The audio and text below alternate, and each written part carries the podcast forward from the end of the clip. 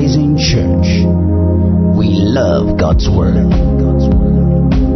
Welcome to today's message.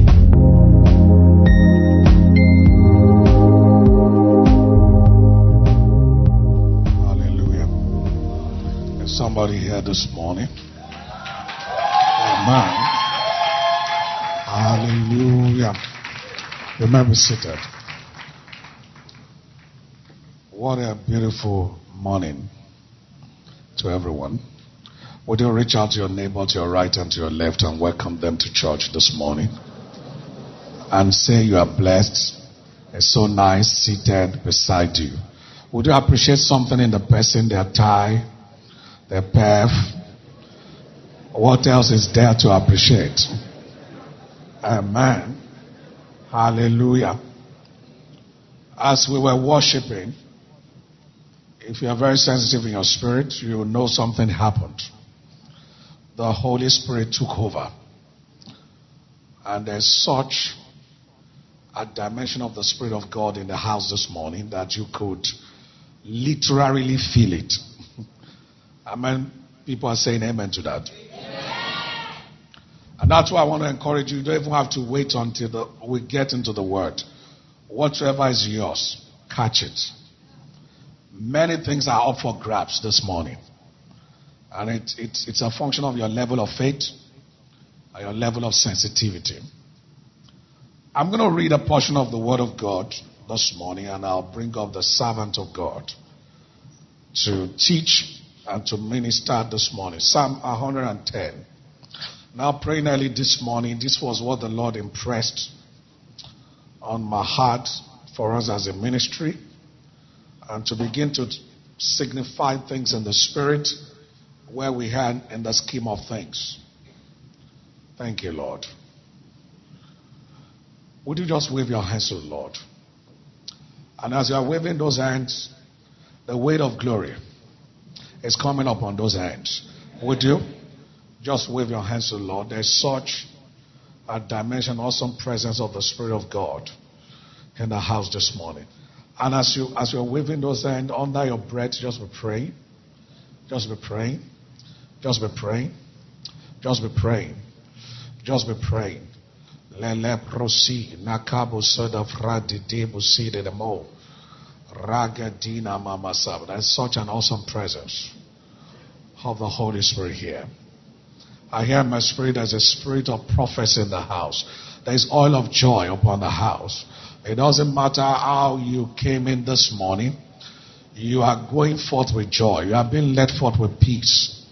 Oh, radide bosida prekedima. Yaboko bosudobo. Just be quiet. Just, just, just enjoy the presence of God. Just enjoy the presence of God. Oh, thank you, Lord. Thank you for coming here this morning. You could have chosen not to come, and there's nothing we can do about it. But I speak to you, O God, to tabernacle with your people this morning. And for that, we're eternally grateful. We give you praise. We give you praise. We give you praise. We give you praise. We give you praise. In Jesus' name. There are some brothers and sisters here that the Lord is anointing specially for ministry this morning. And I believe in the course of the service we're going to pick it. Now, Psalm 110, um, so that we can get out of the way. The Lord said to my Lord, Sit at my right hand till I make your enemies your footstool. The Lord shall send the rod of your strength out of Zion. That is our name. uh, this is out of Zion. Rule in the midst of your enemies. Your people will be volunteers. In the day of your power, in the beauty of holiness, from the womb of the morning, you have the day of your youth. The Lord has sworn and will not relent. You are a priest forever, according to the order of Melchizedek. The Lord is at your right hand, and he shall execute kings in the day of his wrath. He shall judge among the nations, shall fill the places with dead bodies. He shall execute the heads over many countries. He shall drink of the brook by the wayside. Therefore, he shall lift up the head.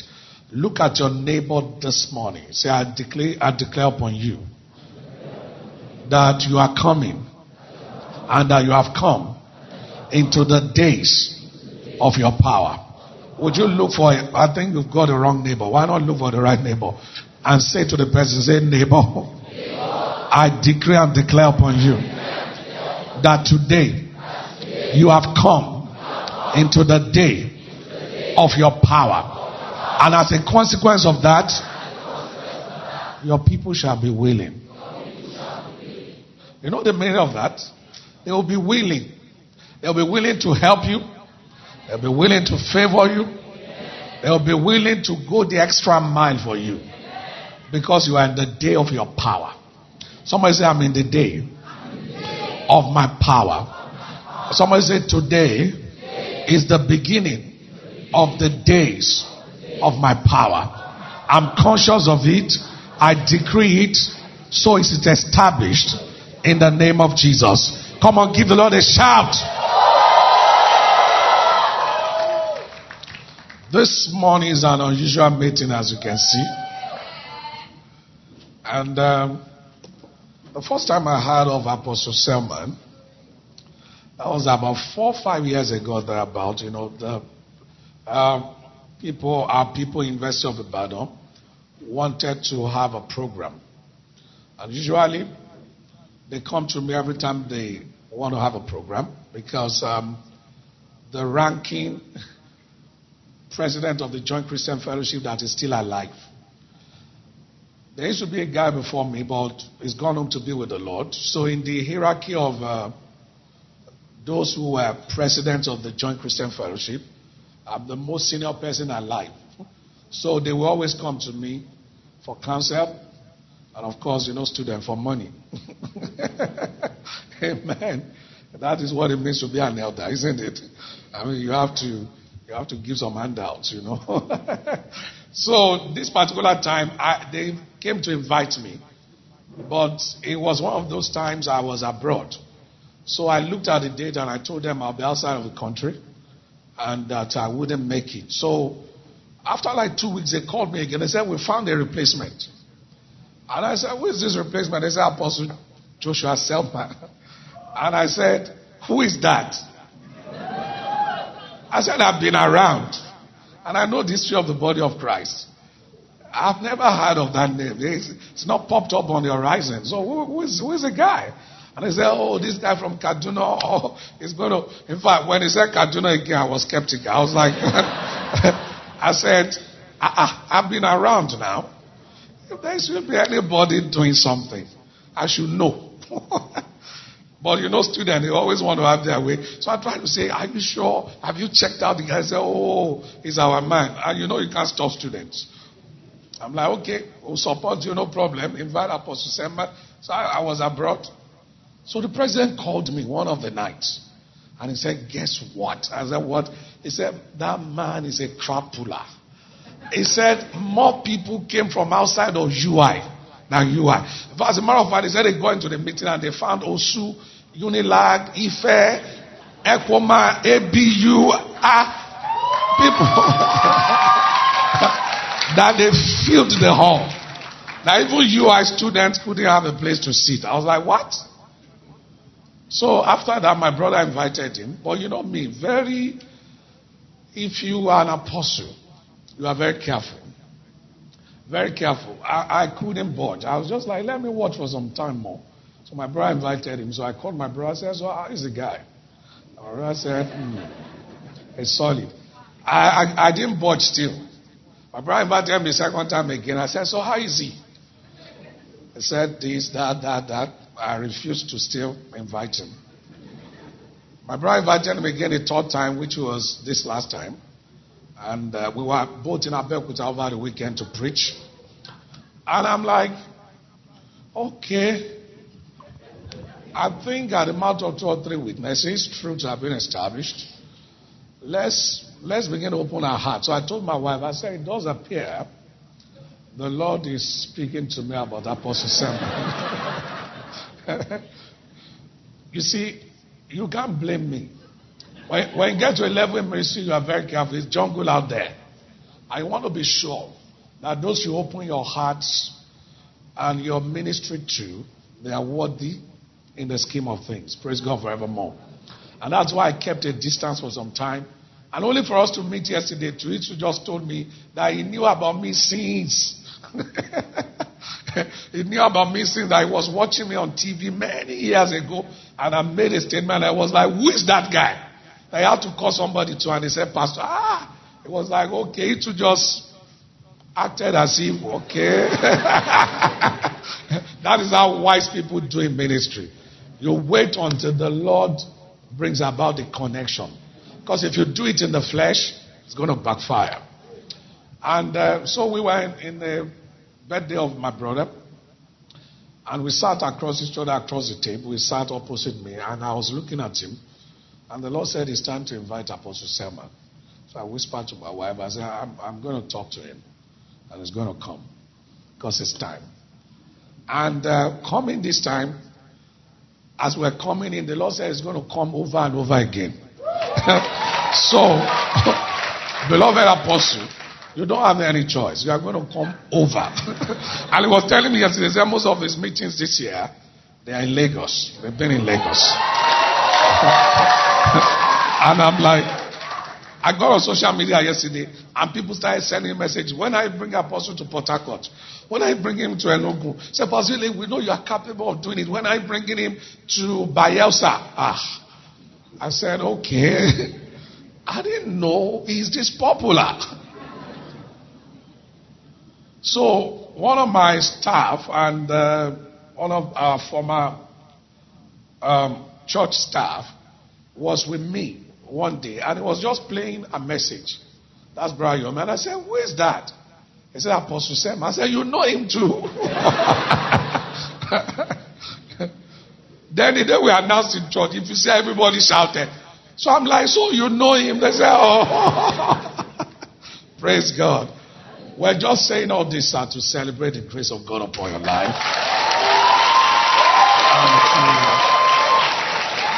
to, to let you know that is, is we consider it a great privilege to have you in the house this morning. And to also let you know that you are loved by the body of Christ. Amen. It's, it's unusual. How many of us know what I'm talking about? It's unusual that they just love you.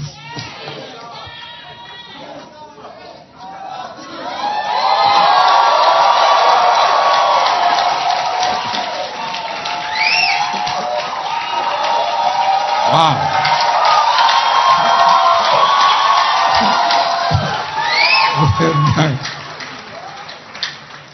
wow.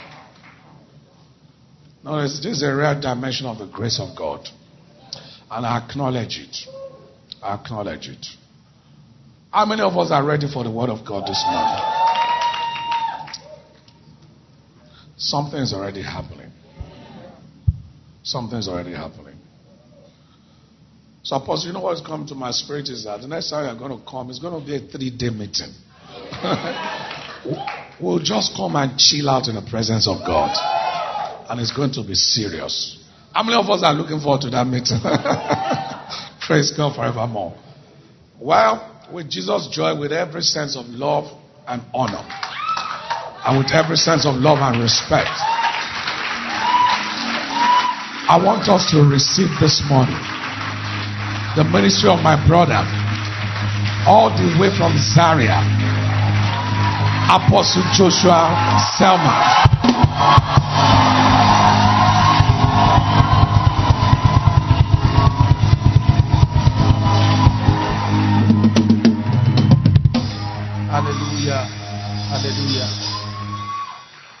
Good morning, everyone. Thank you. Thank you. Thank you so much. Thank you. Thank you so much. Hallelujah. Pastor Dele, thank you so much. I don't know why your pastor is not a politician. I would have voted for you. I really would. Thank you so much. Thank you, Ma. Let's appreciate the man and the woman of God. I love you, sir. Thank you. Amazing time we had yesterday. And um, Thank you, the Baptizing Church, for loving me. Thank you. I appreciate it. I really do. Let's hold hands and just pray this morning. We have a brief session this morning. Thank you. Just bless his name.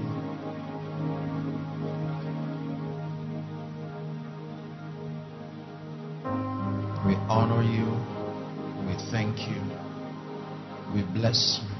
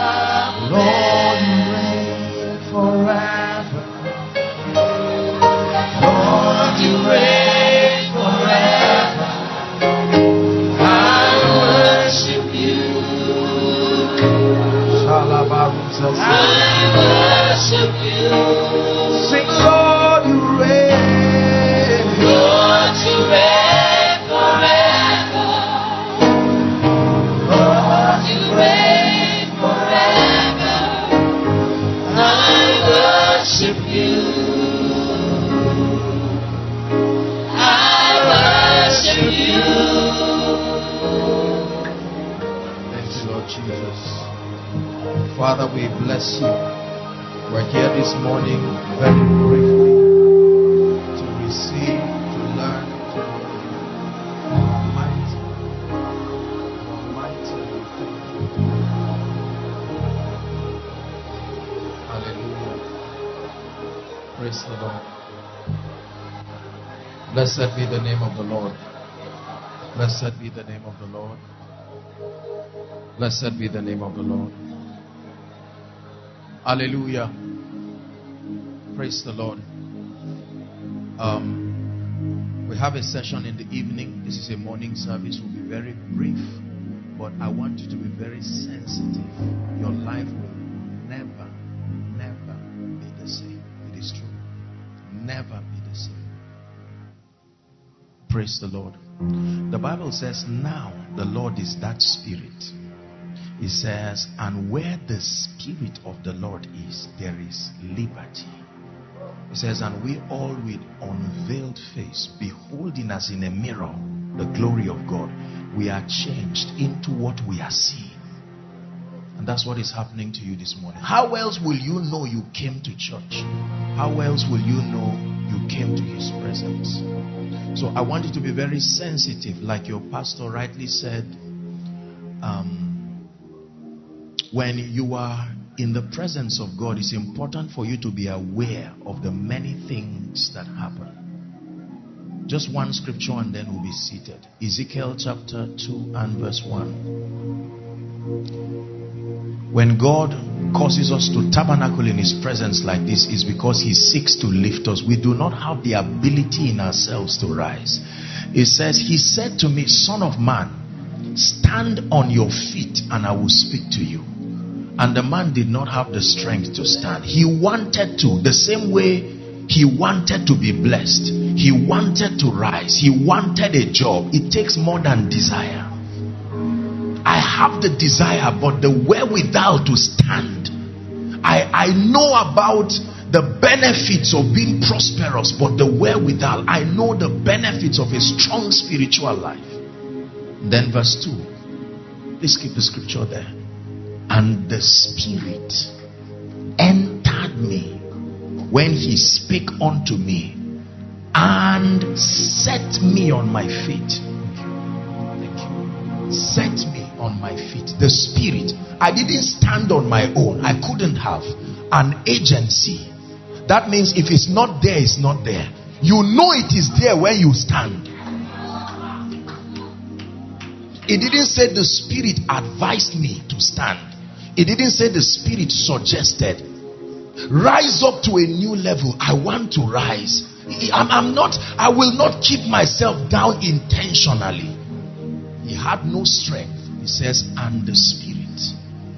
In this kingdom, it is not by power it is not by might. There is a grace behind every effect. By my spirit. By my spirit. By the lifting. By my spirit. Are we together? So I have very few minutes. I won't take a long time. But as you sit, I want you to expect more than illumination. There is an impartation.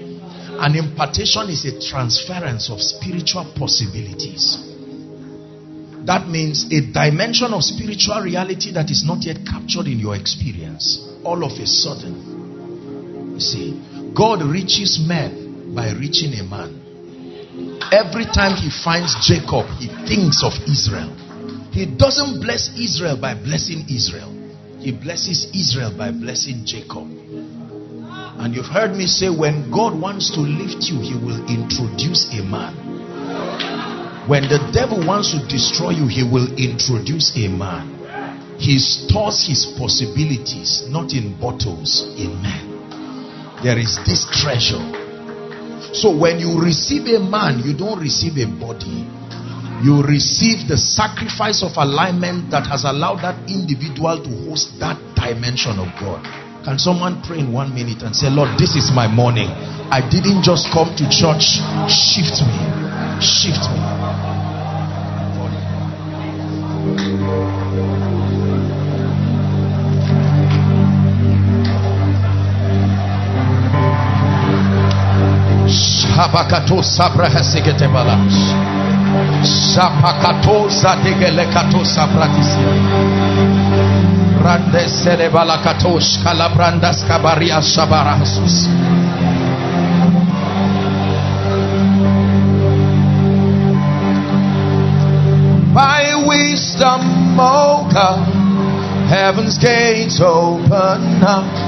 With understanding, you order the seas, creating day and night, turning darkness into light, arranging the stars to your pleasing. Baraka Adonai, Hallelujah, Blessed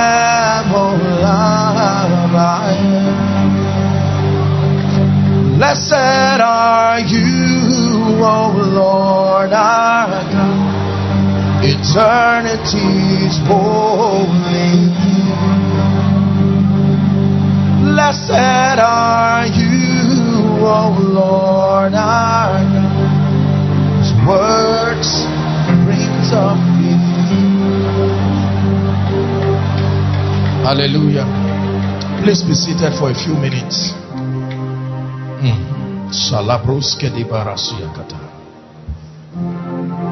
Thank you again, Pastor. Thank you. Thank you. Mighty God. Acts chapter 8 and verse 26 to 31. If you understand what the Lord is going to teach us in these few minutes, it will change your life forever. Please, I like and I plead, even as your pastor has allowed that your heart be opened. Be opened. Be opened. It is not the word of God that changes people. The word does not change. It is the word that is received and understood and engaged that changes. Satan carries the word and it is unprofitable. Traditions can make the word of non effect. So just because the word is coming does not bless. You can be around the word. The word walked among people for 30 years. A few people received from him. You expect that just because the word was made flesh, everywhere it went. No, the word walked until people engaged him. Out of 10 lepers, one engaged the word and it worked. It's amazing how he never put pressure on people to receive of his fullness, although full of grace. Are we together? Acts chapter 8 and verse 26. This was a very strange encounter that Philip had with a strange man called the eunuch of Ethiopia. Please listen. You see, the Bible says that the things that are written aforetime, he said they are for our learning. That we, through the comfort of Scripture, may find hope. That means more than the stories, more than the physical scenarios, there are mysteries of the kingdom, the methodologies of God hidden in those operations. So that when you study them by the illumination of the Spirit, you will see more than a story. You will be able to see the writing on the wall and see that this is an operation of the kingdom. Are we people of the word? So let's follow the story. Now the angel of the Lord spoke to Philip, saying, Arise and go towards the south along the road which goes down from Jerusalem to Gaza. This is desert. We're reading to 31. So he arose and went, and behold, a man of Ethiopia, an eunuch of great authority under Candace, the queen of the Ethiopians the Bible says he had charge of all her treasury. This was not an ignorant man. This was not a poor man. This was a man. Anybody who keeps treasury has proven trust. Matthew 25. He gives unto men according to their abilities. So this man must have been a man who had been vetted for many years and have been found to be trustworthy to be the keeper of the queen's treasure. Are we together? The Bible says he came to Jerusalem to worship. So he went to church. Do we agree? Next verse.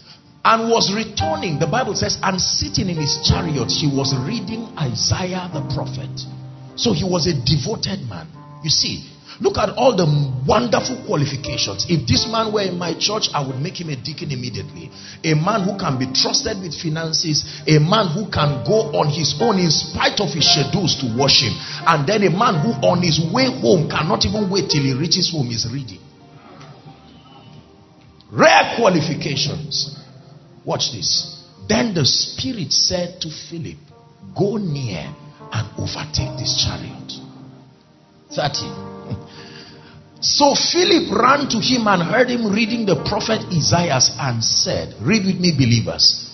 Do you understand what you are reading? Please give us King James. It says, Understandest what thou readest. Stop there. Understanded. Please leave that scripture there. I know you went to worship. I know you are a sincere man. You do not mean evil but understandest what thou readest. Next verse, last verse. And he said, How can I, except some man should guide me? How can I understand this? I, I know, I know you are tithing, but understandest what thou doest. I know you are praying, but understandest what thou doest. Listen very carefully. This kingdom is a compendium of spiritual possibilities, only limited by God Himself. Are we together now?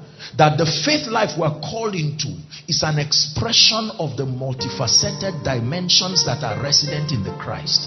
Ephesians chapter 1, the third verse says that God has blessed us with all spiritual blessings. that they reside in heavenly places and routed through the Christ. Are we together? And this is the definition of what we call grace. Every possibility in God that can only be accessed to the saints through the office of the Christ. To call grace unmerited access is just one dimension. Grace, like love, is multifaceted. So every good and perfect gift, Pastor, that comes to men and can only be routed through the office of the Christ is called grace. Wisdom is grace. Mercy is grace. Power is grace. Whatever is in God available to the saints only through the Christ. Are we together now? So the Bible says that they are they reside in the heavenly places. But that this kingdom was constructed such that the life-giving factor of every spiritual operation is called understanding. Please follow me. The life-giving factor of every spiritual operation is your understanding. That means your ability to comprehend the inner workings, the systems of the kingdom. Knowledge is not enough. It's important to have knowledge, but the acquisition of information is not enough. Just because I have the ingredients to make fried rice does not mean I can cook fried rice. I have the ingredients. I don't need to go to the market. I've passed that stage, but I can still cook rubbish. Because the combination is where the mastery is, not the buying. I can send someone. Nobody is awarded for knowing how to go to the market and bring ingredients. A chef is a chef because of mastery, the advantage of understanding. Are we together? So, your dominion and my dominion in this kingdom is not an impartation is more than a desire, is the resultant effect of your comprehending the systems of the kingdom. This conference was designed by your pastor and by the Spirit to file us and bring us to a realm of spiritual accuracy where we rise and understand the systems of the kingdom and the mysteries are located for the results that we desire. The kingdom was designed by God's own intelligence, so it works. There is no doubt as to the viability, the potency of his operation. The ignorance is in the gap of our knowledge. We usually would randomly apply principles in hope that one will work. And it will, it will work but there is no mastery. The Bible says, He that strives for mastery is not crowned, except he strives lawfully. If you're with me this morning, say amen. amen. Understanding is a miracle. Pastor, when you ask people to list the miracles in the Bible, they will list many obvious miracles and skip understanding. The real miracle that happens to a man is the miracle of understanding. Luke chapter 24 and verse 45.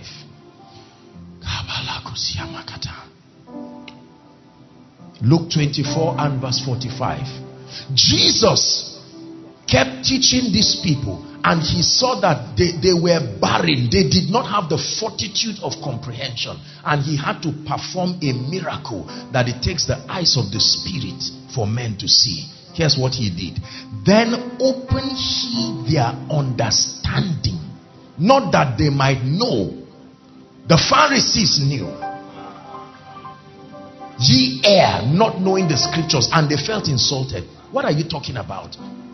Were we not your lecturers in the temple at age 12? You suddenly have changed? He says, Now, ye search the scripture, for in them ye think you will find life. He opened their understanding that they might understand the scriptures. It's a miracle. Two men, when Jesus rose up, were on their way to a city called Emmaus. The Bible says they were talking about the scenario, what had happened three days ago. Jesus catches up with them and he's walking and he sits down with them, and these people have no fortitude to know. Proximity with the word does not mean you understand it. The resurrected word was walking with people. When they sat at table, the Bible says when he broke the bread, not when he gave them, when he broke the bread, their eyes were open. The opening of a man's eye is a miracle. Are we together this morning? Understanding. Proverbs chapter 1, first 10 verses. Emphasis is on verse 5, 6, 7. The Bible says, talking about wisdom. Just go to verse 5 for time's sake. Verse 5. A wise man will hear it and increase in learning, and a man of understanding shall attain unto wise counsel. It says to understand this and that and that and that and that and so on and so forth. Proverbs chapter 4. Proverbs chapter 4. Let's start from verse 4. We may not have all the time. Hear ye children. Okay, he taught me also. This is this is um, the, um, um, the teacher now, the preacher. He said unto me, Let thy heart retain my words, keep my commandments and live. Verse 5. Get wisdom. Say, get wisdom. Then he says, Get understanding. Forget it not, neither decline from the words of my mouth. 6. Forsake her not, and she shall preserve thee. Love her, and she shall keep thee. 7. Wisdom is the principal thing. Therefore, get wisdom. Then he stops and says, But with all your getting, buy a phone and leave the battery, and you bought nonsense. He says, In all your buying that expensive Nokia phone, get the battery. The system that gives value and power to what you just received. Are we together? Understanding is a miracle, sir. I do not believe that the body of Christ is in ignorance. No.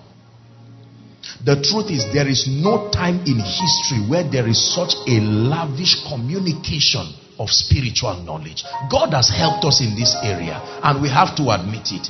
You have Sundays now in Lagos and around the world. There are men and women, servants of God, who have been given the eyes of the Spirit. An exegesis of different dimensions of the faith life. But the missing ingredient is understanding.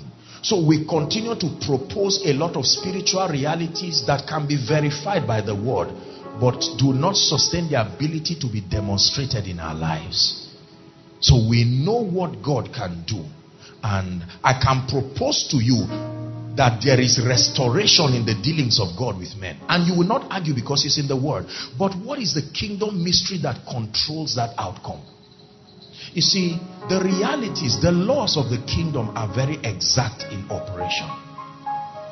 So the Bible says, Awake thou that sleepest.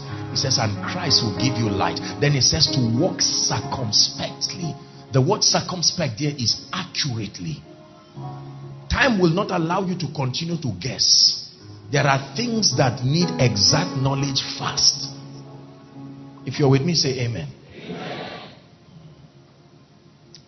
In First Kings chapter 3, the whole text is from 3 to 15, but then the verse of emphasis is 9 and 12.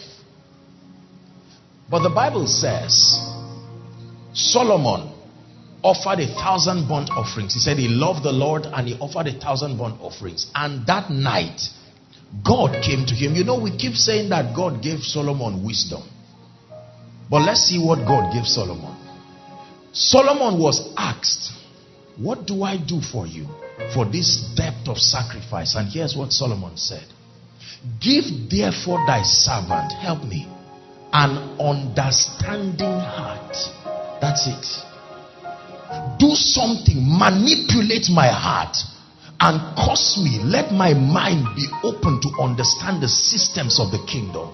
I want to come into oneness with your methodologies. Impart upon me, like prophecy, a grace to know what is responsible for what.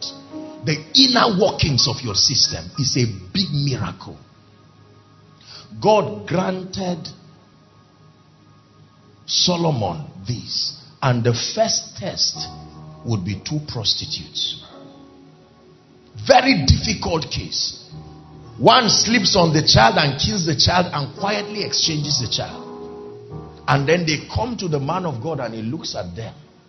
And the first thing he draws the word of God. The moment the knife, because you see, the word is a discerner. of the thoughts and the intents. He said, Bring me a sword. The moment the sword came, the truth came out. The goal was not to kill the child, the goal was to use the sword as an instrument to search. So the, the sword was like um, um, um, a stethoscope that a doctor puts and then he can feel your heartbeat. And when the sword came into the scene, the truth came out. Give me an understanding heart, an ability to comprehend the systems of the kingdom. Please write this down if you're writing. Two things quickly. Number one, understanding is the foundation of true faith. There has been a lot of teachings about faith in the body. And the reason why for many of us these concepts uh, I'm now I'm teaching apostolically, so I'm just using the baptizing church as a platform. So you will hear me say a lot of things that may not directly be applicable to the church. I hope you understand. Yes. So understanding is the foundation of true faith. What is faith? Faith is the name given to the action you take based on your conviction of who God is and the integrity of his person. That's what faith is. Faith is not believing. No conviction, persuasion, and the response you take in honor of that persuasion that is predicated upon something you know about God and the integrity of His person. Are we together now? Understanding is powerful. It is the life giving factor of every spiritual operation. That means we can do things. It is not, write this down please. It is not just what we do that produces results, but the understanding that backs what we do. It is not just what we do. I can tell you this is why many believers continue to do well meaning, word recommended things and, not, and don't get the results. It is not what we do that produces the results it is the understanding that supports what we do. How many of you have seen someone learning how to drive? When you watch a professional drive, he's so flawless, you may miss the steps. He may be talking while he's engaging the gears or doing this, and he say, ah, "This is simple now. What is? Am I so daft? I mean, I went to school." Shift is when you sit down, you find out that there were many things that were happening that, although you were looking, you did not see.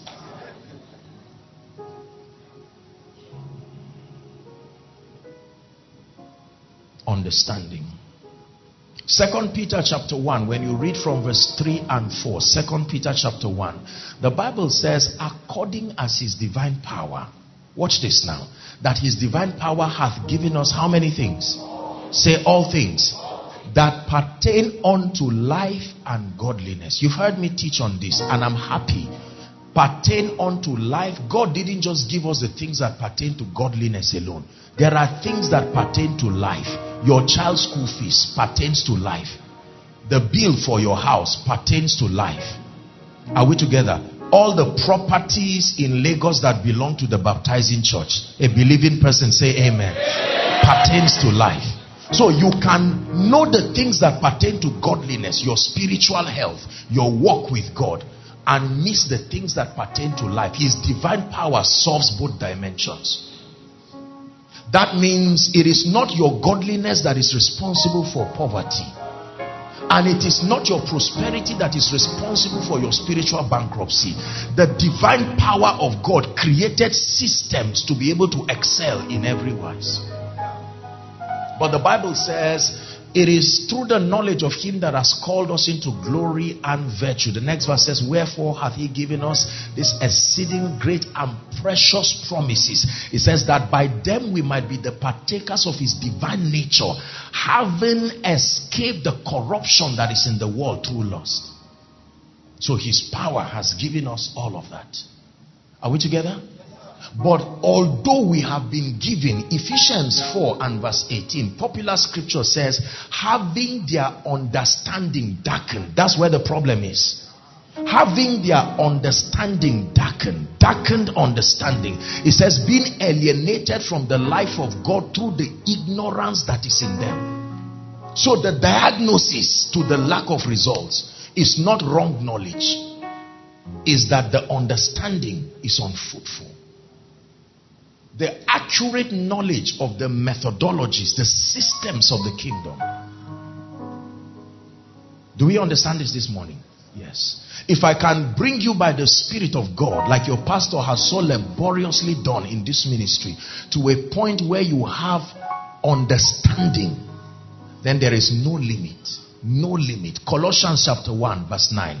The Bible, the Paul, uh, um, I mean, Paul was preaching in this scripture and he was talking about us being filled with three things. Number one, he says the knowledge of his will. Say the knowledge of his will. Number two, wisdom. And then number three, spiritual understanding. This is a man praying. Listen to me. He's praying and saying, if you want to excel, he says, if these things be in you and abound, they will make that you are neither barren nor fruitful in the knowledge of our Lord. If these things are in you, understanding. There are, there are certain things that must be in a believer's life. So I can be born again, filled with the Holy Spirit. You are born again, filled with the Holy Spirit, but our possibilities are different. It is not a reflection of God's love. It is the degree to which, it is not even a reflection of God's favor is a reflection of our spiritual understanding and the resultant effect of it.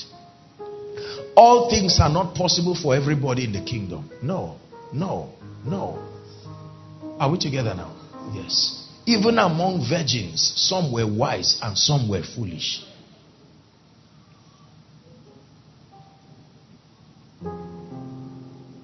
There are possibilities in the kingdom possibilities in the kingdom. Let me have four people, any four gentlemen. Just, if you are smart, come out. If you are not, please sit down. One, two, three, four. Okay, we have, they, they always think it's impartation. Okay, so you stand here. Stand where the choir is, and you stand here. You stand here, sir. You stand here. Watch this. Call these people all the possibilities and the dimensions in the kingdom. Call this God's ability to restore. Call this God's ability to give speed. Call this God's ability to lift. Call this God's ability to favor. Call this God's ability to heal and deliver. All of these dimensions are resident. There are possibilities in the kingdom. But the key is what are the systems allocated for making this a reality? This is why we come to church to be mentored and to be shown the ways of God. Are we together? Not only to be enlightened. Listen, let me tell you this. There are many people, Pastor, who believe that just because they are intelligent, they understand God. When it has to do with spiritual things, you must know the difference between education and illumination. Education is fruitful, it enlarges your ability to allow truths to flow easily. But when it comes to the dealings of God with men, listen, you have to humble yourself. There is a realm in the spirit where both the smart and the foolish must depend on the Holy Spirit.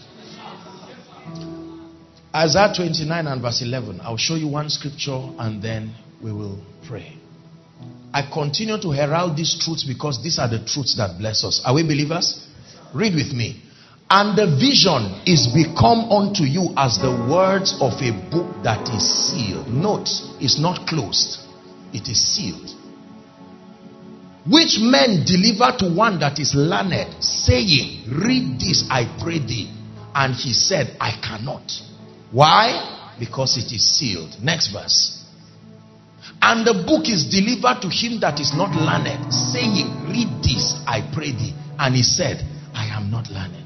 So both the learned and unlearned stand helpless in the face of understanding.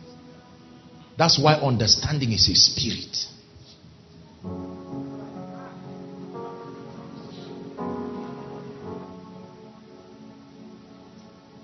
Are we together? So we agree that the kingdom of God is a compendium of the multifaceted possibilities in the Christ that we call grace but that it takes understanding. Remember, well, don't forget our scripture, the Ethiopian eunuch. Understandest what thou readest. So I can be in this kingdom, please look up, in need of restoration. Can God restore? Yes. Has He restored in the Bible? Yes. Am I in need of restoration? Yes. I have the scripture. yet my life is not restored. It is clear in scripture that he can restore my soul. It is clear in scripture that he can restore years. Now I'm standing in need of this operation of the kingdom. And remember, I am genuine like the Ethiopian eunuch. That's why I told you all the qualities in that man. He went to church, he was a worshiper, yet he was barren of understanding.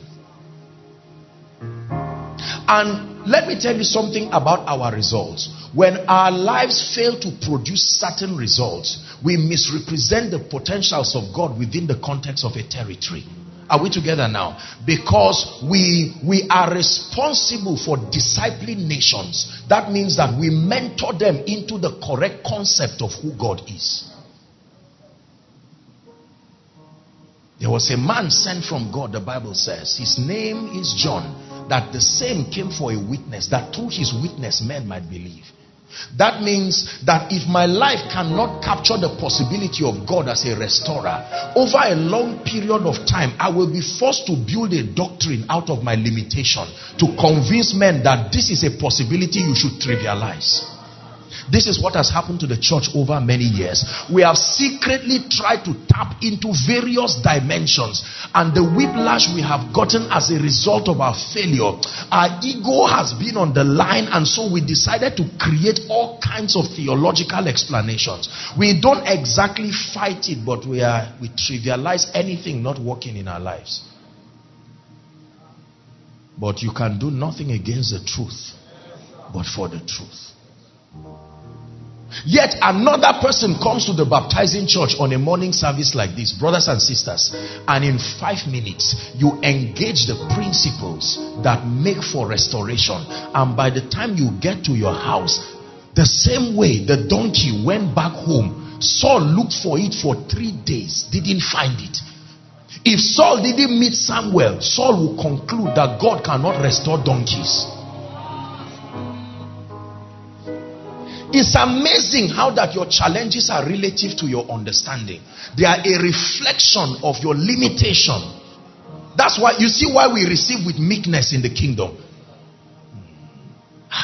Imagine the possibilities that can be manifested in my life and your life. You know, your, your dear pastor told me, had a wonderful time with him and his wife yesterday, and I was so touched when he told me how this place was. When I came in, I kept looking, comparing with what he said, and I said, I, I can't. I had to tap him and say, I can't believe this. You mean you turned this place into what it is now? Say understanding. Dominion is a product of understanding. We command possibilities in this kingdom not by desire alone. Desire just sends you to the secret place. 18 and verse 1 of Proverbs. Through desire, a man, having separated himself, the Bible says, seeketh and intermediate with wisdom. So it, it drives you, but it does not just give you victory. Ah. So this is favor. Everybody say favor.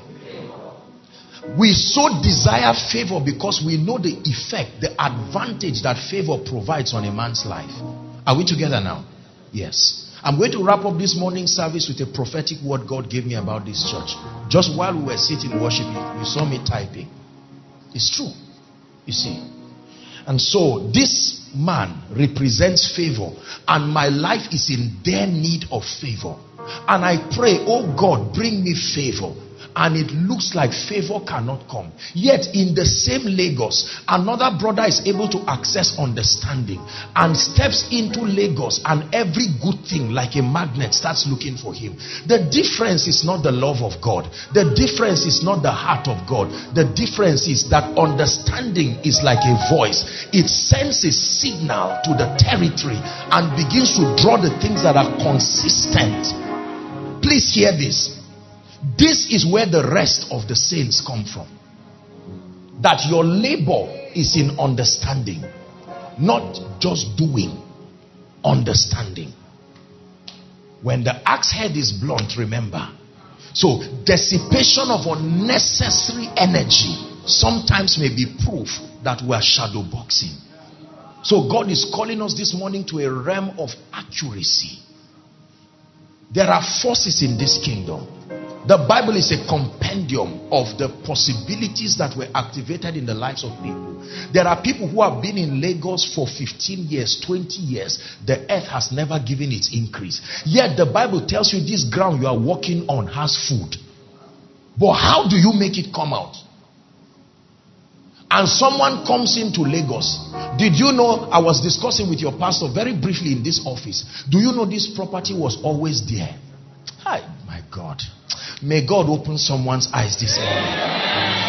And you see how cheap life can be. Understanding is like a lift.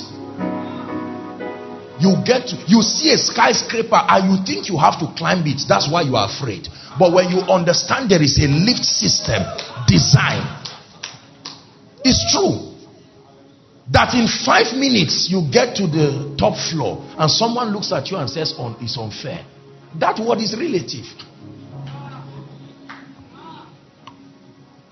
God wants to do something that by the time you are returning next Sunday, you will return and it will be on your knees from the start to the end of the service. And you say, We have never seen it in this fashion. Pastor, what happened? I went back home and I saw doors open. Ah, people started asking and say, I, I know you, you are a child of God. Where did you go to? He said, Church. He said, Where did you go to? Just calm down, bath, and tell me the truth. He said, It's still church I went to. ah. Yes, sir. Yes, sir. Light is coming to you. Listen, listen. These are not just boastful expressions of excitement. No. No. We rejoice because of the, the invincibility and the immutability of God's counsel. Our confidence is not baseless. There is a dimension of God's power that supports his laws. So, what dimension of these possibilities is not yet captured in your life?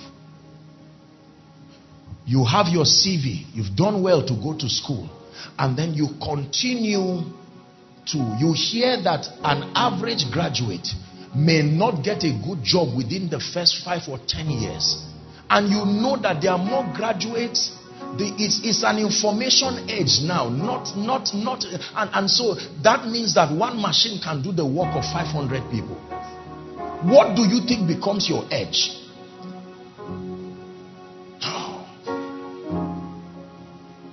There is something you can know. Was it not in the Bible when the vine dresser saw people sitting idle? He said, Why sit thou idle? They said, No man employed us. He did something for them and they got a job immediately.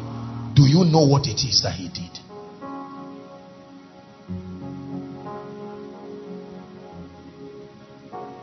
Is God helping us this morning? I really want us to pray. I came with my heart to share this truth with us. I didn't come from a background that represents any kind of advantage to a man of God whatsoever. And you know, as we are from those regions, you, you are not, you don't have, you have moral support. They love you, they pray for you, they hope the God that called you will vindicate his word upon your life. It's true.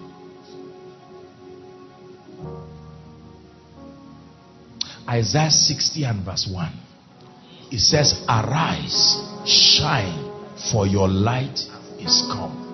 Amplified says, Arise from the depression and the prostration that situations and circumstances have kept you. Rise to a new light.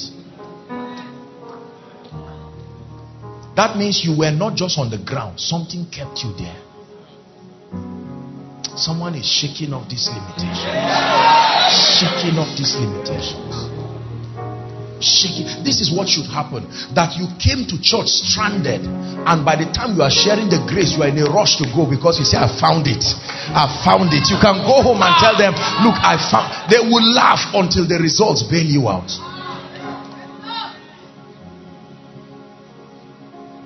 That wisdom and knowledge becomes the stability of your life. Your life is, is immovable, unbendable. Are we together now? There are people who are trusting God for increase in finances, favor. You've heard me say it again and again. Everybody who favors you has a relative in need. What do you think will make them leave their relatives that are closer to them than you and come and bless you. No. Look at what happened to Pharaoh. That's what must happen to your helpers. 430 years he oppresses a people and in one day he is manipulated by the power of God and he gives them gold. When they leave Egypt, he comes to his senses. That means he was not in his mind.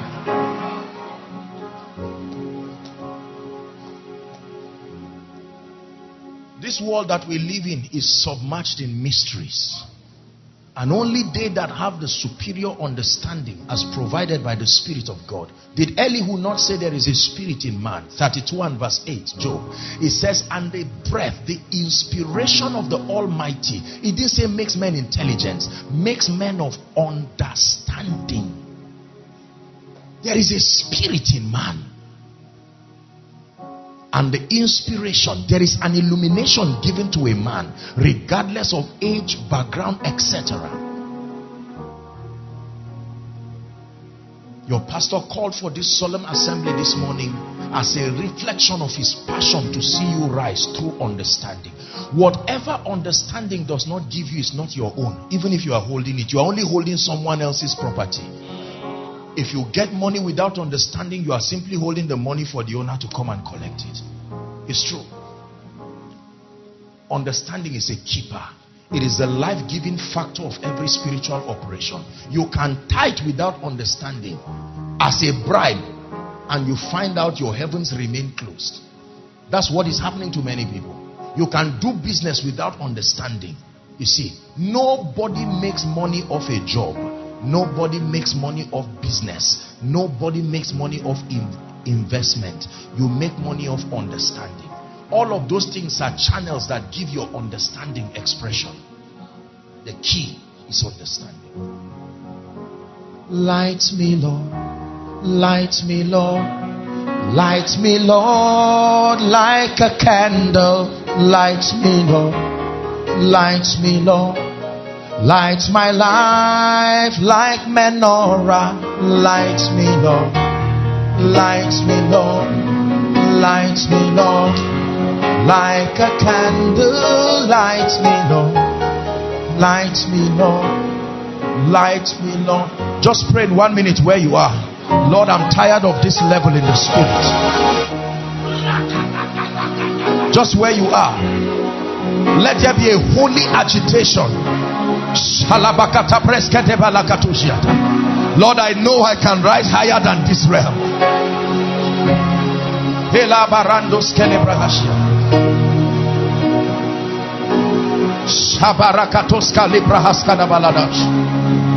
Lord, I know and I believe things can't continue to be like this.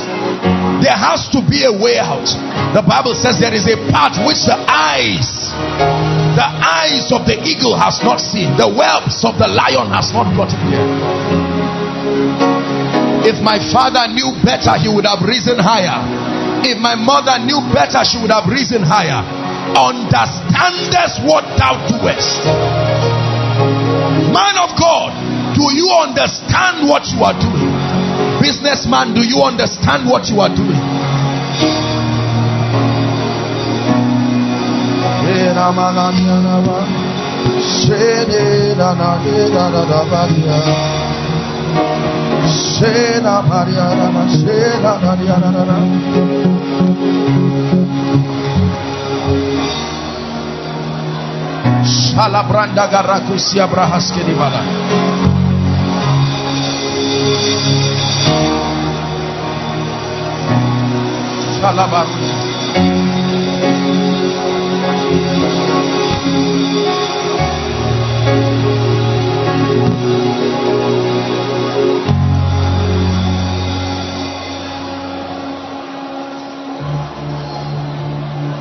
Hallelujah. Hallelujah. Please sit down. There's such glory in this atmosphere. Your pastor said it. Hmm. We'll soon find a time to round up. Let me just share with you one key. One key.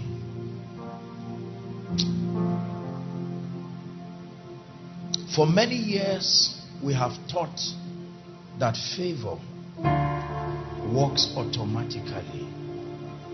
We have said favor is unmerited. And I know that it comes from a well meaning communication. But I found out it's not true. A thing can be sincere, but just not true. The reason why we never experience favor is in the very definition we have received. It is not unmerited. That favor is a product of understanding. 13 and verse 15, Proverbs. Please give it to us. I will never be tired of teaching the body of Christ this. That there is a pregnant woman in the Bible. Her name is understanding that when she gives birth to a child, the name of the child is favor. That there is also another pregnant woman in the Bible called transgression. She can give birth to a child, and the name of the child is hardship. There is a science, there is an explanation to closed heavens. There is an explanation to a believer's life that never experiences beauty and glory. We will continue to blame God and we will continue to get agitated or we will continue to know there is a way out and remain there. Today, if you hear his voice, he said, that you harden not your heart like they did in the wilderness in the provocation. Good understanding giveth favor. It says, but the way of transgressors is hard. A transgressor is not a sinner. A transgressor is a consistent violator of God's ordinances. I can be a believer and be a transgressor. And my life continues to program a system of hardship. And I continue to ask God, why now? And other well meaning, empathetic Nigerians just like me who say, say, life is like that. No, no. See, the greatest way to predict your future is to create it.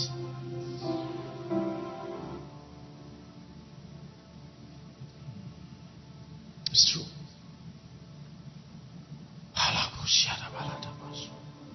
I will give one scripture for this church, then share something. I have about 20 minutes, and then we'll wrap up. One scripture the Lord gave me, and then I'll give the other at the end of the service. Nehemiah chapter 9. While I sat down here, the Spirit of the Lord began to speak to me. Nehemiah 9 24 and 25. Nehemiah. This is the word of the Lord for this church in this season. And the children went in and possessed the land and subdued before them the inhabitants of the land, the Canaanites. Please keep the scripture there if you can.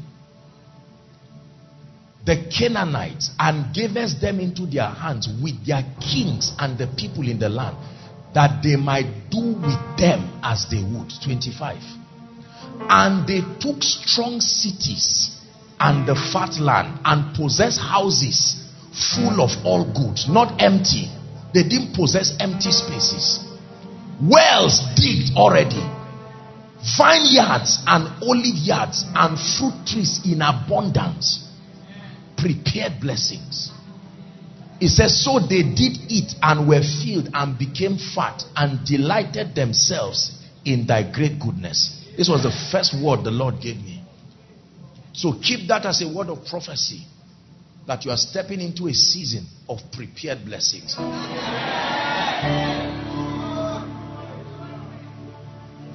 Was it not in the land of Samaria that by this time tomorrow, this and that will happen?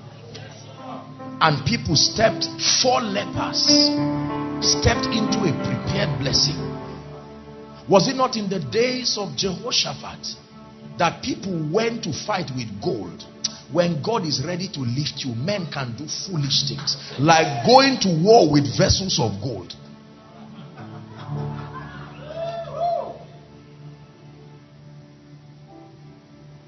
This is true. Now, let me share with you just one scripture and then we'll pray. Is someone ready to receive this morning? One of the keys of the kingdom, we have spoken about understanding. But I just want to share one key. First Corinthians 2 and verse 9.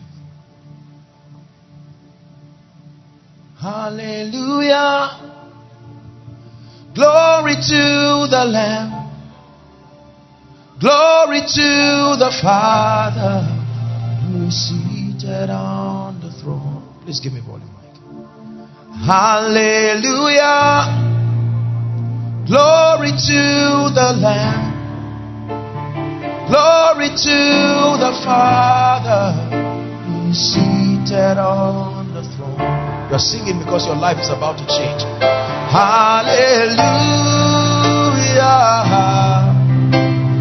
Yeah. Listen.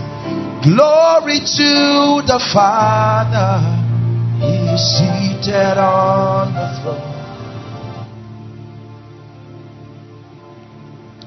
First Corinthians 2 and verse 9. But as it is written, I had not seen, no dimension of revelation has entered this level. The idea stands for revelation.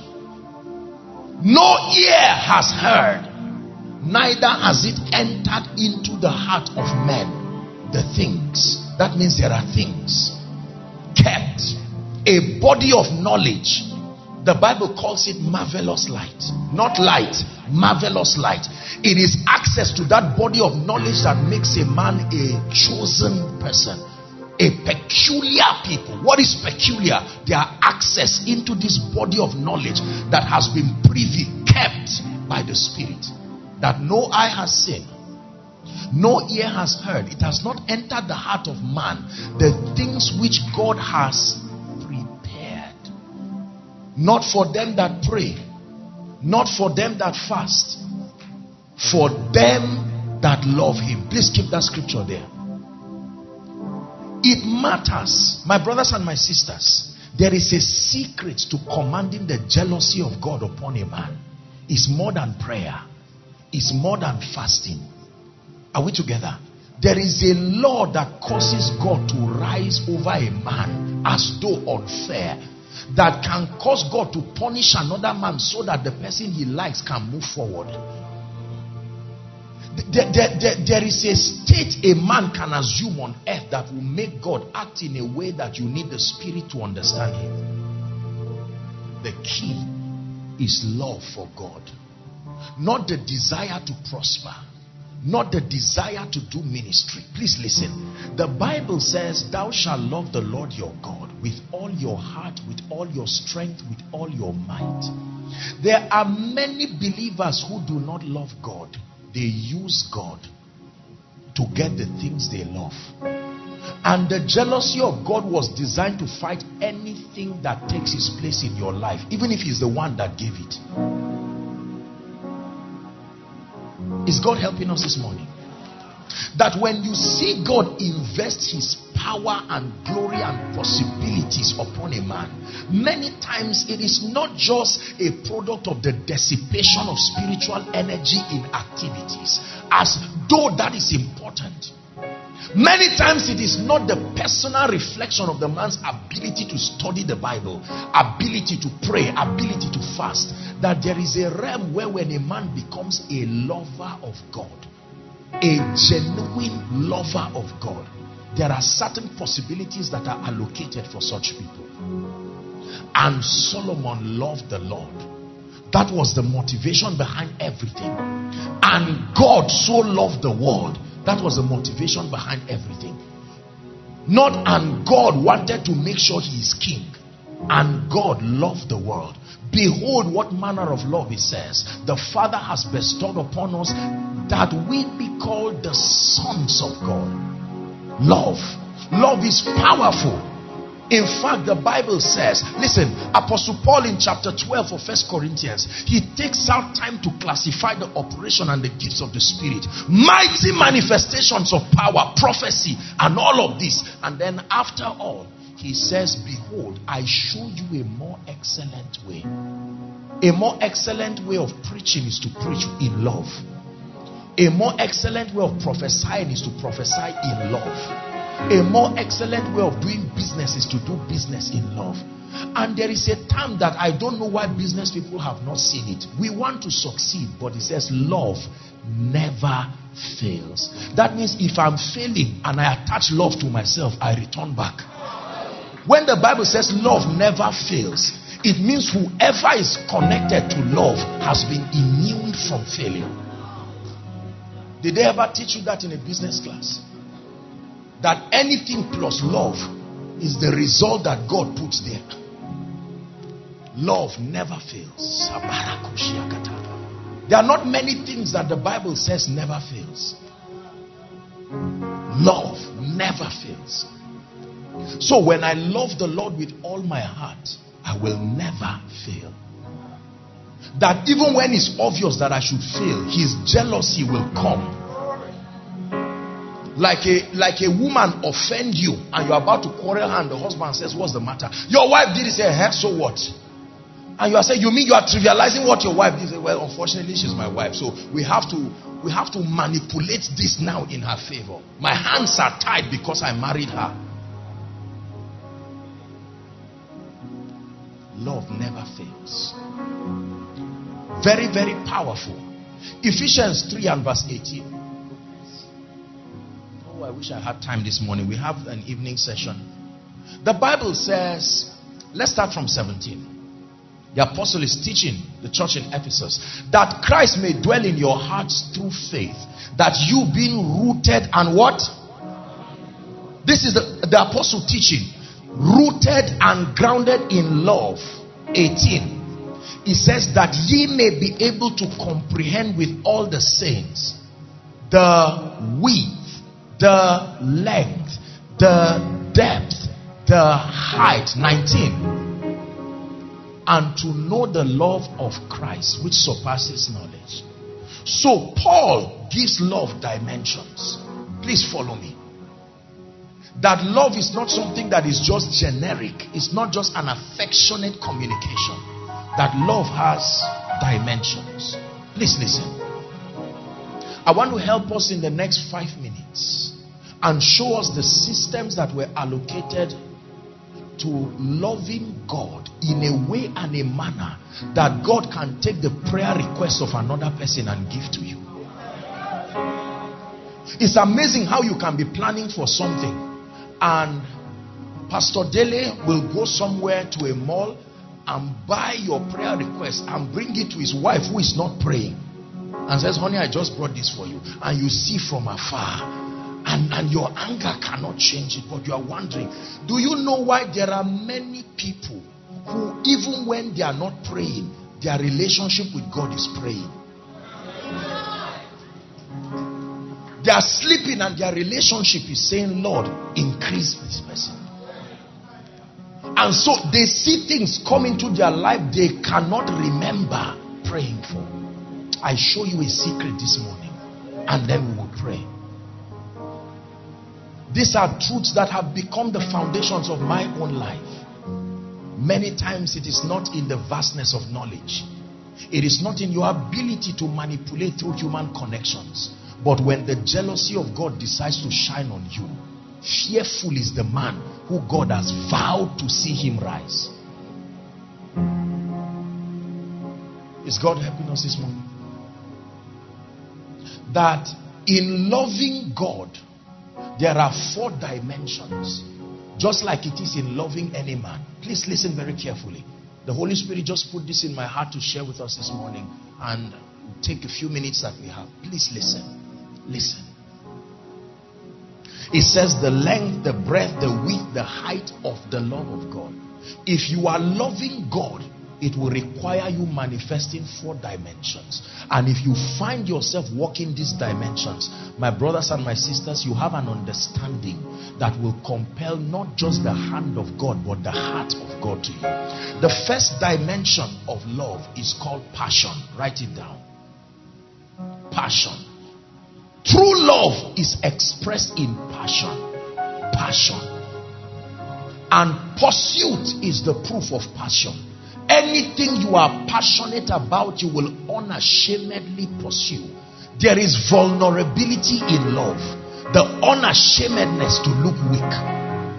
God Himself, seated on the throne, is not ashamed to express His love for man. It should be ego stinging for the everlasting King, but He says, I have loved you with an everlasting love, and I have drawn you with my loving kindness. You know, the Bible says, What is man? that thou art mindful of. The psalmist was perplexed and said, God, you've not lost your intelligence. Can you not just wipe this humanoid species and start another one?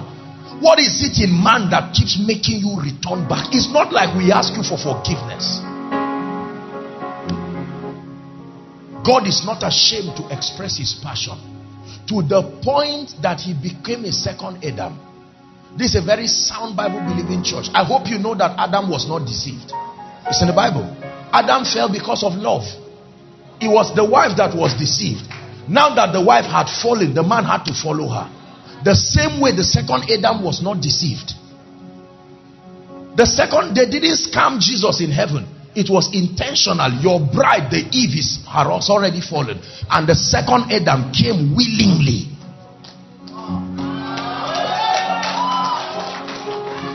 It's in your Bible.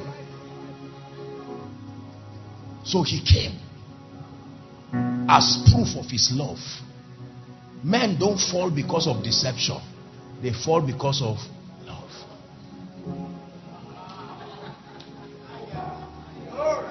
Listen, are we together now? Passion. I love you, Lord. And he says, I'm watching your passion. Passion for your house. Passion for everything that is God as a reflection of love. I'm chasing after you. No matter what I have to do, I need you more and more. It's a true prayer that I'm chasing after you. No matter what I have to do, I need you more and more. So when you love God, it is expressed in your passion and your desperation.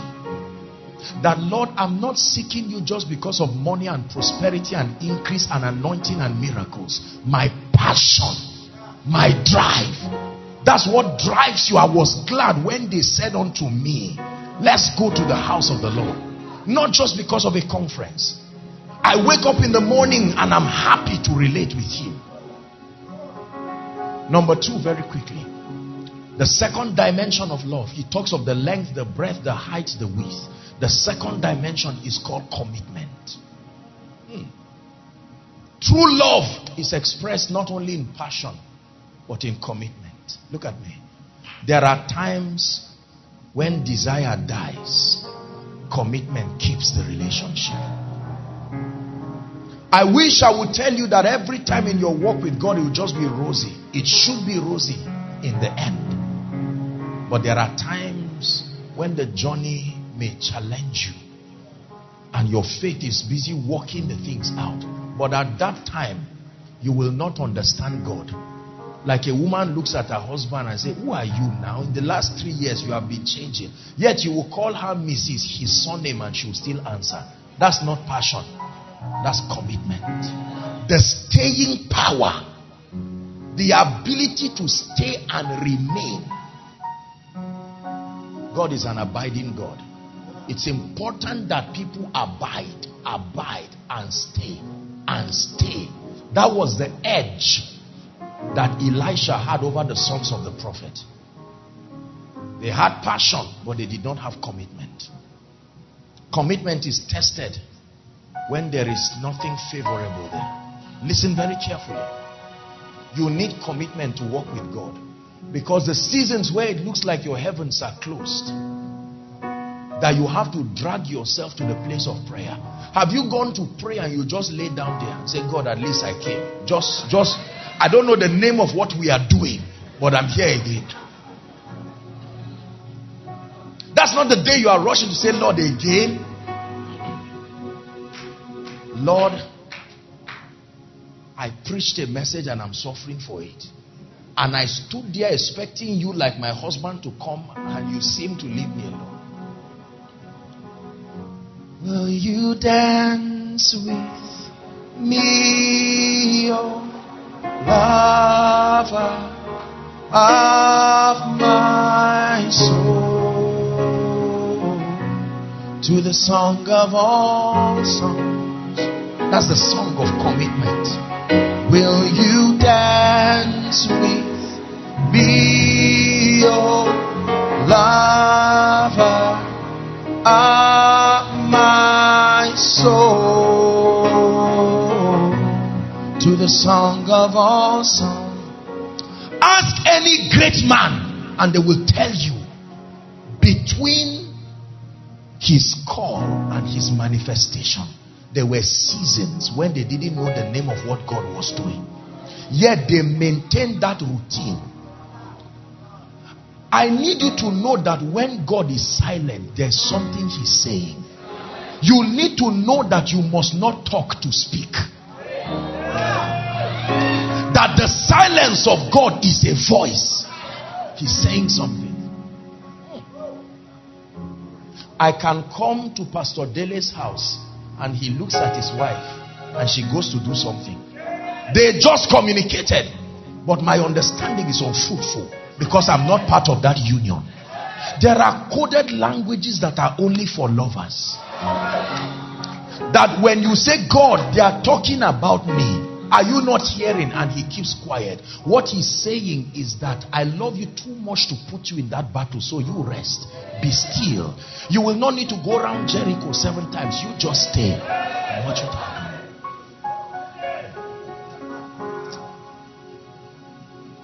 Patience is a virtue that forces deception to reveal itself. So when God is patient, He is not ignorant. He wants your lifting to be so justifiable before all and sundry. So he will allow the conversations to finish. Then he says, Now let's go. Let me lift you regardless. Is God speaking to somebody? Everybody say commitment. There are many of you right now, probably God is talking to, and those following online. You are saying, Lord, I don't know how from 2018, I don't understand you again. I used to just pray once and rent will come. Look at how you are watching them disgrace me. When you love Him, you say, Lord, I don't know the name of what is happening to me, but let me tell you something.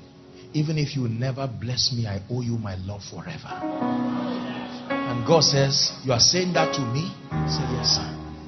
And while that is happening, your landlord is knocking the. Pastor, stupid pastor that cannot pay rent. Your faith is not. I wonder what you are teaching your members. And you stand there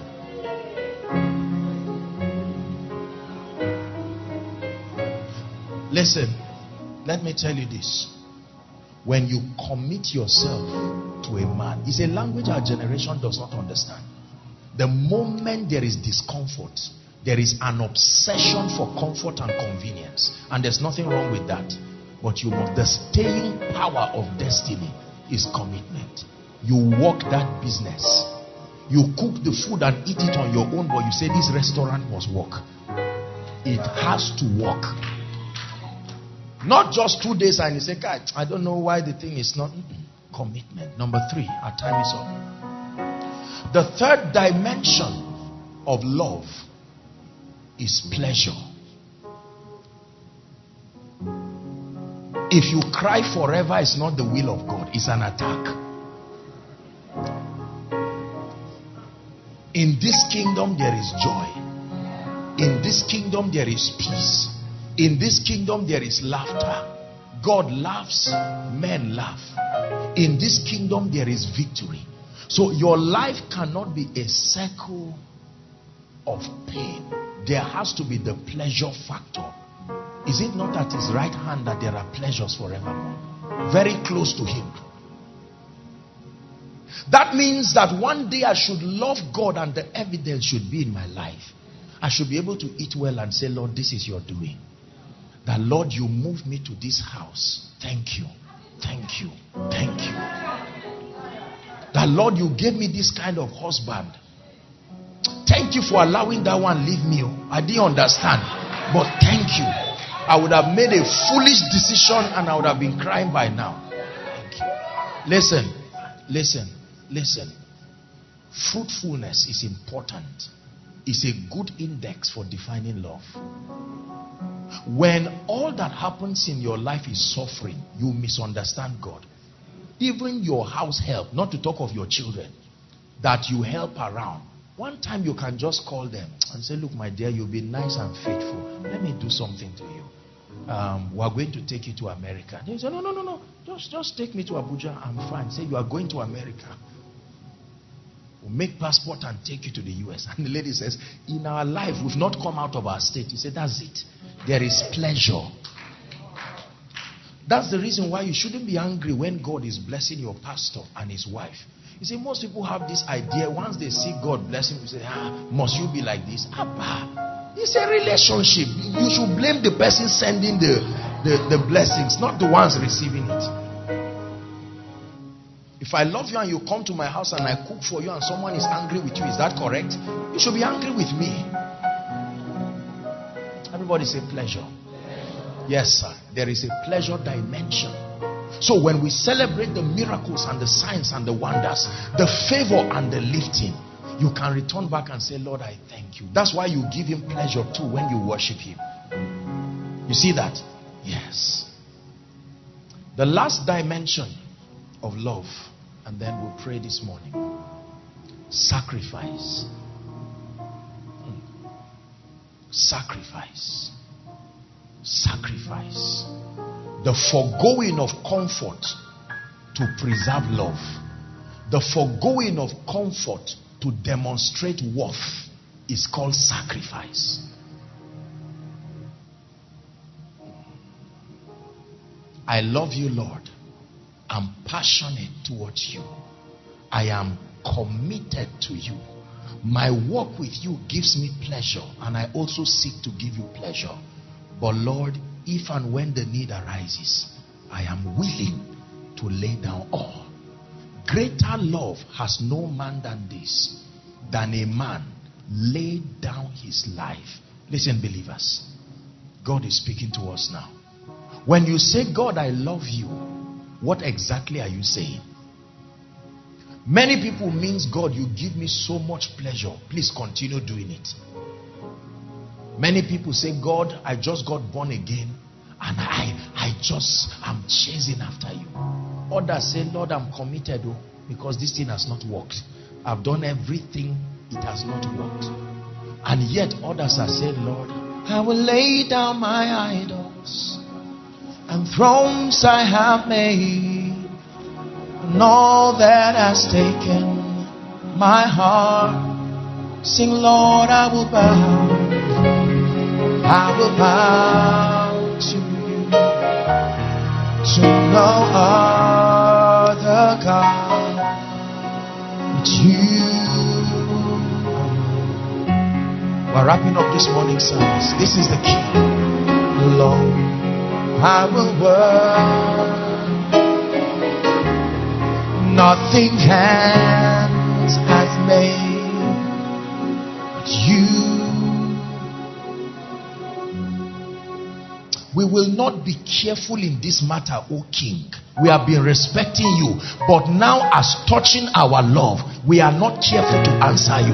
That our God, it is in our dealing. Pleasure is part of the dealing, but even if there is no pleasure and it will take sacrifice, and God says, You are doing this for me, Lord, I love you. You just gave me five million naira, but there is something in my spirit and I'm carrying it to your house. I'm not raising money, no. But you can drag it. And God says, What are you doing? And Solomon loved the Lord. Now you know what aspect of love that was. So you don't randomly call love love all the times. No. There are times that love is passion. There are times that love is commitment. There are times that love is pleasure. But there are times that love is sacrifice. That's when you sing songs like I pledge allegiance to the land. with all. Do you not know the song? With all I am, I will seek to honor His command. I pledge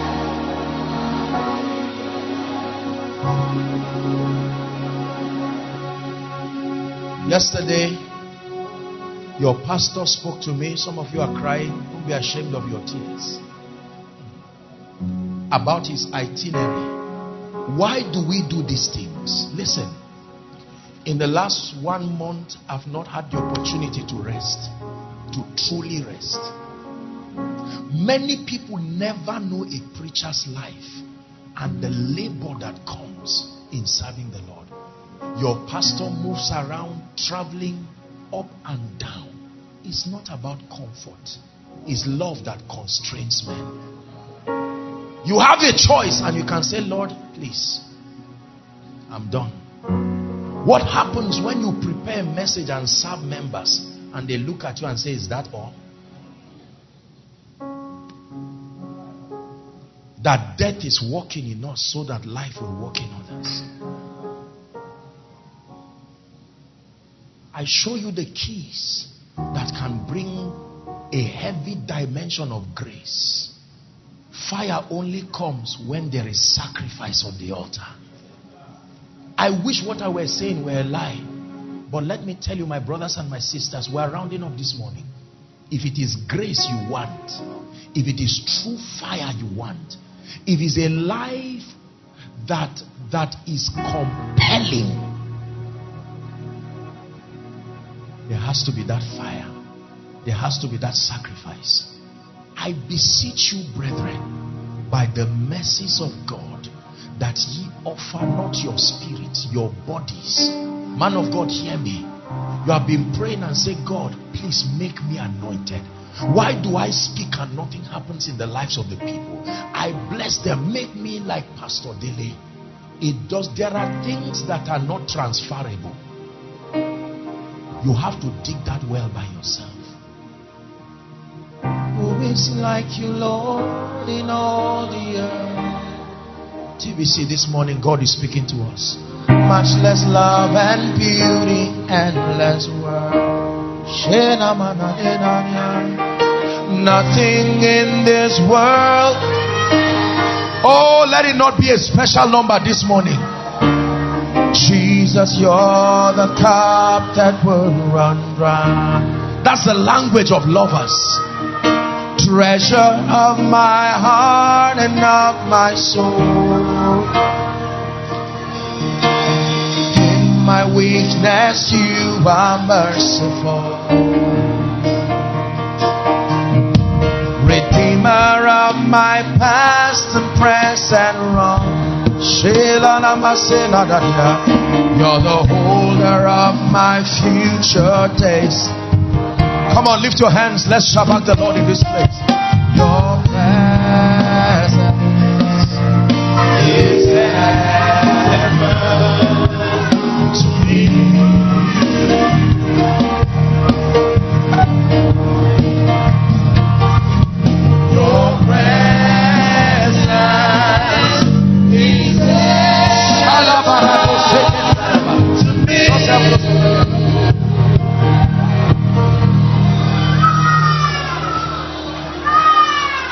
My days on earth I will you. I'll show you a secret this morning. The moment that I see you face to face, nothing in this world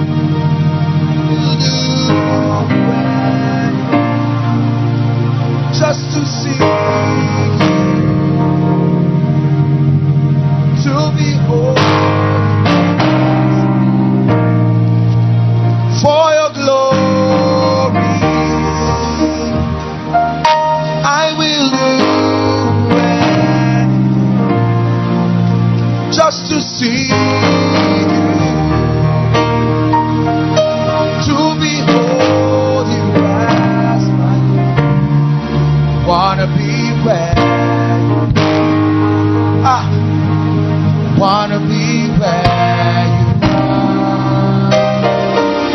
Gotta be where you wanna be where. Hallelujah. I'm rounding up right now. There is a grace that is coming upon you to seek God.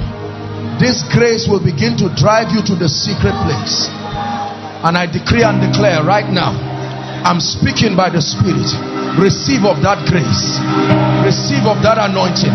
Please just help those under the anointing. I stretch my hands. In the name of Jesus, receive that anointing. Receive that grace. Receive that grace. New wine, new wine, new wine, new anointing. It's time to step into a deeper level. Please help those under the anointing so they don't injure themselves. It's an impartation, a new level of hunger, a new level of grace.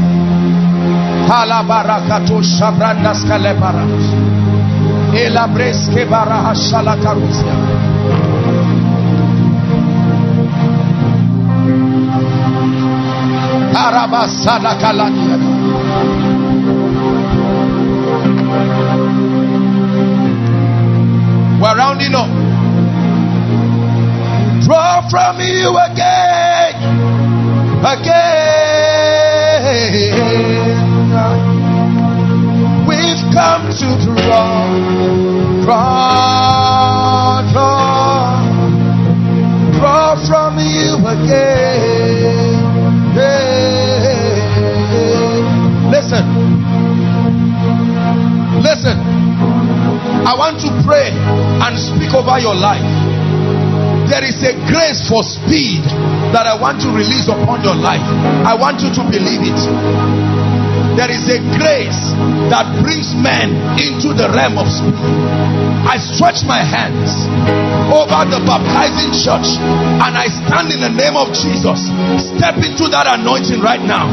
Receive that grace. Speed. Speed in your life. Speed in your destiny. Help those under the anointing. Speed. Dominion over time. Dominion over time in the name of Jesus Christ.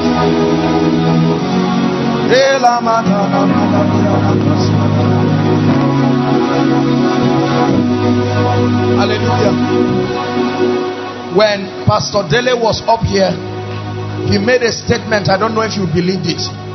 He said there is a grace for the prophetic. The prophetic is not about the office of the prophet, it's about an alignment with the spirit of discernment. And I'm seeing the number 11 11 people. That grace I stretch my hands. Where are they? Receive that grace right now. Step into that anointing. Please help that woman. Step into that anointing that grace drink of the wine the eyes that see and the ears that hear. In the name of Jesus Christ.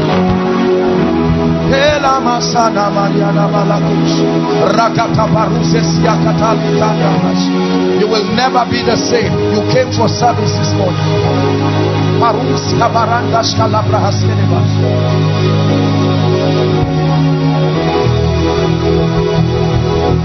Hallelujah. Hallelujah. One last prayer and then I speak over you and we are done this morning. Your pastor and his dear wife are reflections of a grace for favor. You see, let me tell you, my brothers and my sisters, there was an anointing that was upon Esther. Hegai, the keeper of the king's virgins, gave her a particular ointment. He said, use it for one year. That's all it takes to secure the heart of Ahasuerus.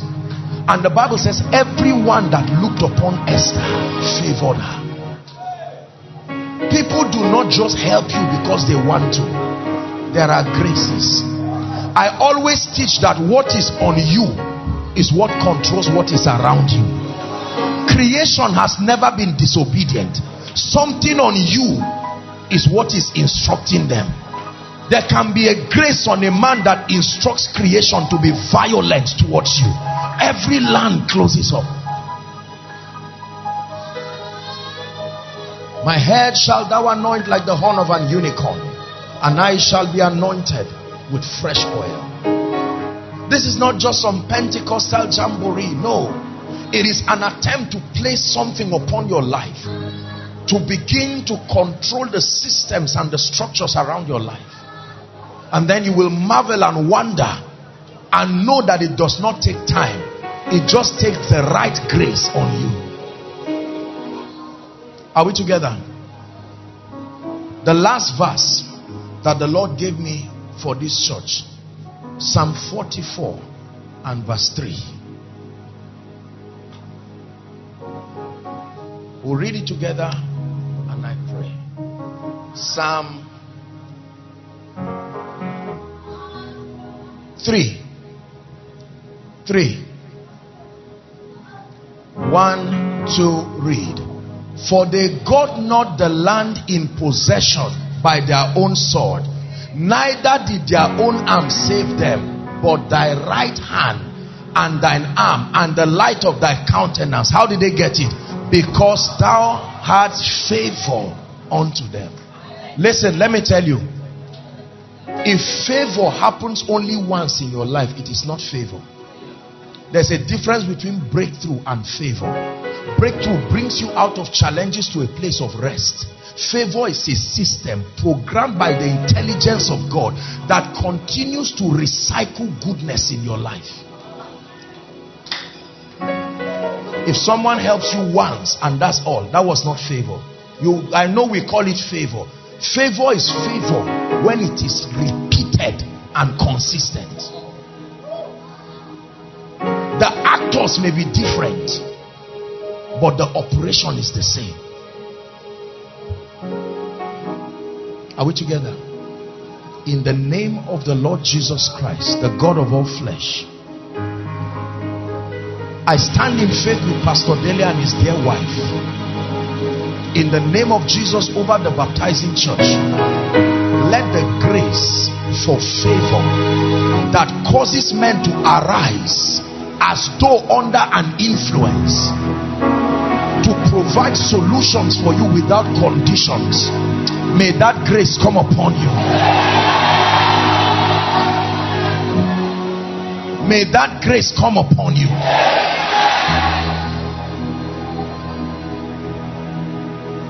Listen, in this kingdom, who hates you does not matter, but who likes you matters. A king hates a woman and she loses her place immediately. The king likes a village girl, she becomes a queen immediately. Mephibosheth is loved by the king and immediately he stays in the table. Who hates you does not matter. But in the book of Esther, there was no priest, there was no man of God. There was a village girl and a king. She likes the king, the king likes her, and they become queens. Your journey can be shortened by the love of one man ordained by God. The Bible says, Withhold not good from him that it is due when it is within thy power. Do you think there are people in this land that is within their power to be used by God to lift you? There are people who leave your city and go down to our cities and bless us and bless other people. There is a grace. You have seen it in the life of your man of God. I pray for you. Whoever must arise in this season by the Spirit of the living God and cause you and your family to enter your Sabbath experientially, I declare, may that grace cause them now.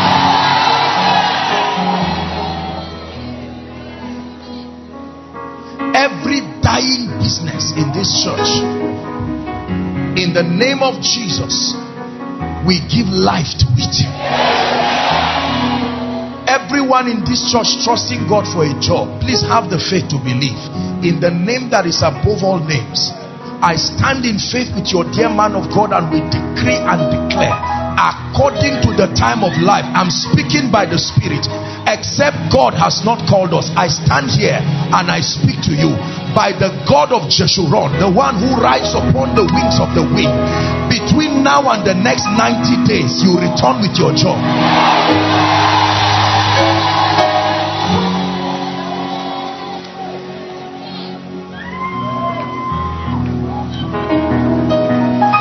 Every family under financial pressure here, I declare Was it not a raven that came to Elijah at Brook Cherith? There is a mystery of divine supply. I decree and I declare, may men arise right now to wipe your tears.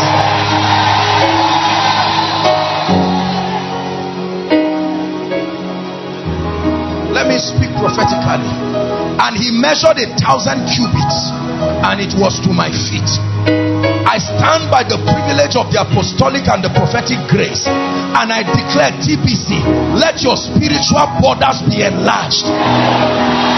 Enlarged to a new dimension. In the name of Jesus we enlarge your tents. We open the two lift gates over this ministry and we cause enlargement.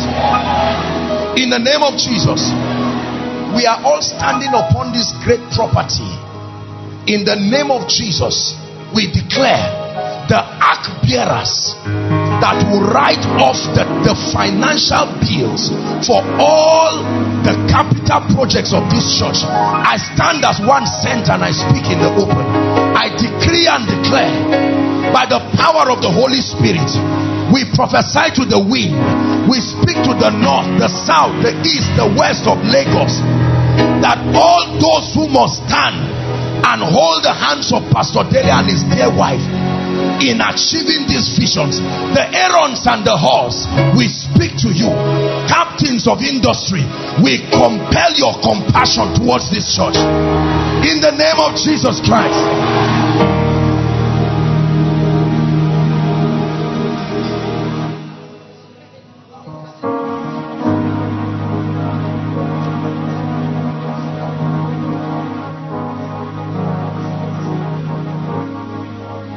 I declare whatever is your own and has not entered your hand in this Lagos by the spirit of faith, by the spirit of grace, by the spirit of prophecy. I stand again in agreement with the man of God. Please believe. I release it to your hands now.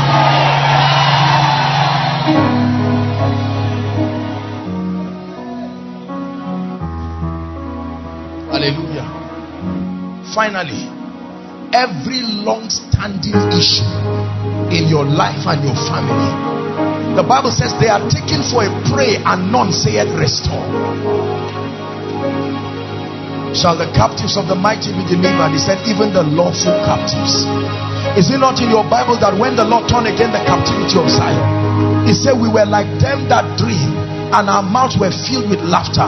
And said they among the hidden, The Lord had done great things.